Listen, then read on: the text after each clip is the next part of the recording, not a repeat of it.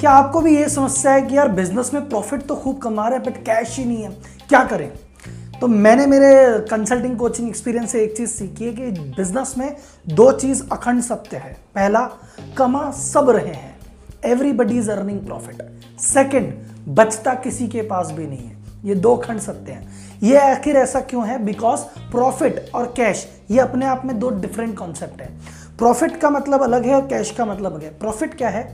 आपके एक्सपेंस से ऊपर revenue, revenue minus expense is profit. तो मतलब अगर आपके खर्चे दस लाख के हैं और आप कमा ग्यारह लाख रुपए रहे हो तो एक लाख भैया प्रॉफिट है, ठीक है। तो खर्चे से ऊपर रेवेन्यू जितना भी है वो प्रॉफिट है। और कैश क्या है? जो हार्ड कैश हाथ में पड़ा है वो कैश है। तो ये कॉन्सेप्ट ही दोनों दोनों डिफरेंट है। तो पहले एक बार थोड़ी देर प्रॉफिट के बारे में बात करते हैं। प्रॉफिट भी दो तरह के होते हैं, ग्रॉस प्रॉफिट और नेट प्रॉफिट। ग्रॉस प्रॉफिट का मतलब क्या है? दस रुपए का माल बारह लाख में बेच दिया भैया, दो लाख रुपए ग्रॉस प्रॉफिट है।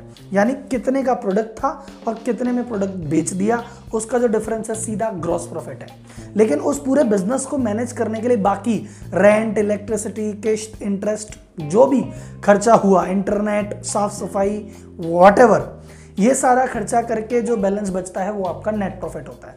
तो सपोज मैंने दस लाख का माल खरीदा, बारह लाख में बेचा, तो दो लाख रुपए ग्रॉस प्रॉफिट है। लेकिन उस बिजनेस को करने के लिए मेरा उस महीने का किराया, रेंट, इलेक्ट्रिसिटी पूरा मिला के अगर डेढ़ लाख है तो मेरा पचास हज़ार नेट प्रॉफिट है। और कैश, कैश तो भैया जो मेरी जेब में पड़ा है या बैंक में पड़ा है वो कैश है। तो क्या दिक्कत होती है कि भैया प्रॉफिट होने के बाद भी कैश नहीं हो पाता? पहली चीज़ तो होता है कई कबार कभी कभी ऐसा होता है कि हम, क्योंकि हमारी बैलेंस शीट प्रॉपर ढंग से मैनेज करते नहीं है, तो क्योंकि हम अकाउंट्स में गलती करते हैं, बुक्स तो हमारे हाथ में सारी होती नहीं है। सो so, कई बार हमको ऐसा लगता है मैंने अगर एक करोड़ का टर्नओवर किया है तो मेरा इसमें बीस परसेंट मार्जिन है, तो मैंने बीस लाख कमाया और एक लाख का मेरा खर्चा है महीने का, तो बारह लाख का खर्चा है, तो मैं आठ लाख कमा रहा हूँ। ऐसा आपको अजम्पशन है, ऐसा आपको लगता है। बट कभी कभार हो सकता है कि वो जो एक करोड़ का आपका प्रॉफिट हुआ है उसमें आपका मार्जिन कम होके भैया सोलह परसेंट ही रह गया और ये जो आपका खर्चा आप एक लाख मान के चल रहे हो ये इनडायरेक्टली पंद्रह लाख पे आ गया। तो अल्टीमेटली आपको लगता है कि मैं आठ लाख कमा रहा हूँ पर एक्चुअल में आप एक लाख ही कमा रहे होते हो। ये एक एक्चुअल रीज़न हो सकता है कि आपके पास वास्तव में कैश नहीं है, क्योंकि आप, आपको सिर्फ लग रहा है मैं प्रॉफिट कमा रहा हूँ, एक्चुअल में आप प्रॉफिट कमा ही नहीं रहे। वो चार पाँच साल के बाद इकट्ठा हो गए, पाँच साल बाद पता पड़ेगा कि यार यहाँ पर तो नुकसान इतने टाइम से हो रहा था, मैंने तो ध्यान ही नहीं दिया, इसलिए कैश कम नहीं रहता ये। लेकिन ऐसा होता है मेरे हिसाब से सौ में से बीस बिजनेस के साथ अस्सी बिजनेसमैन रियली प्रॉफिट कमा रहे हैं, उनके एक करोड़ के टर्नओवर पे बीस लाख मार्जिन आ भी रहा है, बारह लाख का खर्चा है, आठ लाख कमा भी रहे हैं, फिर भी उनके पास क्यों पैसे नहीं है? क्योंकि वो जो प्रॉफिट है वो अलग अलग चीज़ों में जाके छुप जाता है। अब छुप जाता है का मतलब, जैसे फॉर एग्जाम्पल अगर आपने दस लाख का माल खरीदा और बारह लाख में बेचा तो आपका P and L, profit and loss account क्या बोलेगा? दो लाख का प्रॉफिट है जी। लेकिन वो जो दस का माल खरीदा और बारह में बेचा, वहाँ से पैसा ही अभी आठ लाख रुपए आया है। तो दो लाख का प्रॉफिट जरूर है बट कैश आठ लाख ही है भैया। वो आठ लाख कैश आया था, आपने आठ lakh as it is vendor को दे दिया, तो अभी तो भैया बुक बोलेगी दो लाख का प्रॉफिट है बट कैश में तो भैया आपको अभी चार लाख रुपए चाहिए। और अगर सामने वाले ने पैसे नहीं दिए तो आपके लिए वो लॉस हो गया। लेकिन पी एंड एल में वो लॉस नहीं होगा, वो आपके हाथ में लिक्विडिटी क्राइसिस है, पैसे आज नहीं कल आ जाएंगे बट आज पैसे चाहिए, उसका क्या करें? तो कभी कभार हमारा जो प्रॉफिट है वो डेटर्स में अटका रहता है।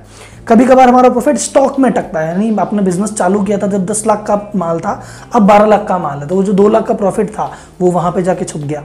या दो लाख का प्रॉफिट कहाँ पे जाके छुप गया कि मेरे जो बिजनेस चालू किया था तो आठ लाख मार्केट में मांगते थे, मैंने दो लाख उनको चुका दिए तो वो सिर्फ छः लाख ही हैं, तो दो लाख का प्रॉफिट वहाँ चला गया। तो आपका जो दो लाख कमाया वो अपनी जगह है पर वो गया कहाँ? वो डेटर्स में भी बाकी पड़ा है, या उससे कोई क्रेडिटर्स चुका दिए, या उतनी वैल्यू से माल बढ़ गया, इसके चक्कर में आपके साथ प्रॉब्लम होती है। तो आप पूछेंगे सर प्रॉब्लम तो आपने बता दी कि यार हाँ हमने प्रॉफिट कमाया पर वो डेटर स्टॉक या वेंडर्स में कहीं एडजस्ट हो गया, इसलिए हाथ में लिक्विडिटी कैश है। इसका प्रॉब्लम का समाधान कैसे हो?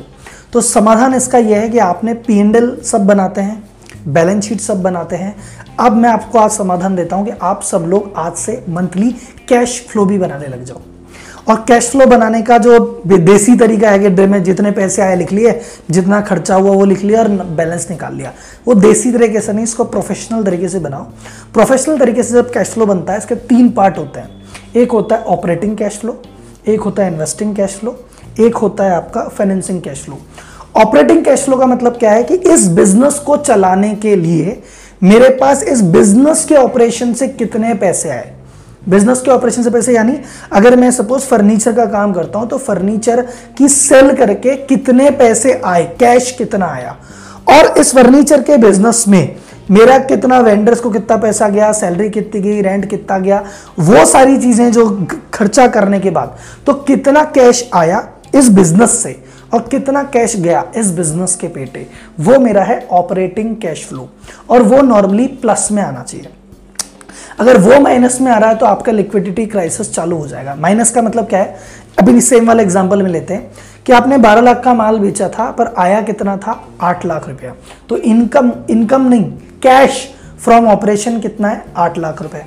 बट खर्चा आप, आप मुझे बोलोगे भैया खर्चा कितना, तो खर्चा कितना कि वेंडर को पूरे दस लाख का पेमेंट देना पड़ा साहब, तो वेंडर को पेमेंट दस लाख का गया और सैलरी रेंट मिला के एक लाख गए, तो एक लाख कैश गया और दस लाख कैश गया, तो ग्यारह लाख कैश गया है और आठ लाख ही कैश आया है।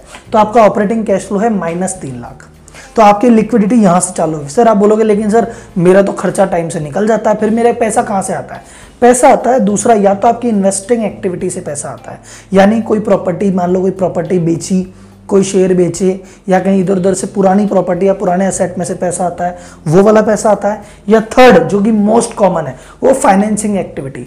ये जो तीन लाख का यहाँ कैश दबा, वो तीन लाख आपने या तो बैंक की लिमिट से पैसा निकाला, वहाँ से वो तीन लाख की भरपाई हुई, या किसी दोस्त से मांगा वहाँ पे भरपाई हुई, या अपनी जेब से सेविंग अकाउंट से निकाल के डाल दिया वहाँ भरपाई हुई। तो एक्चुअली जो आपका बिजनेस है जो आप कर रहे हो वो प्रॉफिट चाहे दिखा रहा होगा दो लाख का प्रॉफिट, पर एक्चुअल में वो तीन लाख रुपए मंथली कैश में लॉस में है, जिसको आप अभी लोन से पूरा कर रहे हो। आज तीन लाख का लोन लिया, अगले तीन महीने दो लाख का लोन लिया, और पता चला छह महीने बाद ये बीस लाख की लिमिट खड़ी हो गई कि बीस लाख की लिमिट पूरी कंज्यूम हो गई, पता नहीं भैया पैसा कहाँ गया, पैसा यहाँ गया।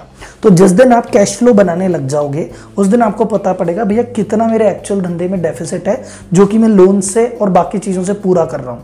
और जिस दिन आपका ये ऑपरेटिंग प्रॉफिट प्लस में आने लग गया उस दिन आपकी लिक्विडिटी प्रॉब्लम हमेशा के लिए समाप्त हो जाएगी।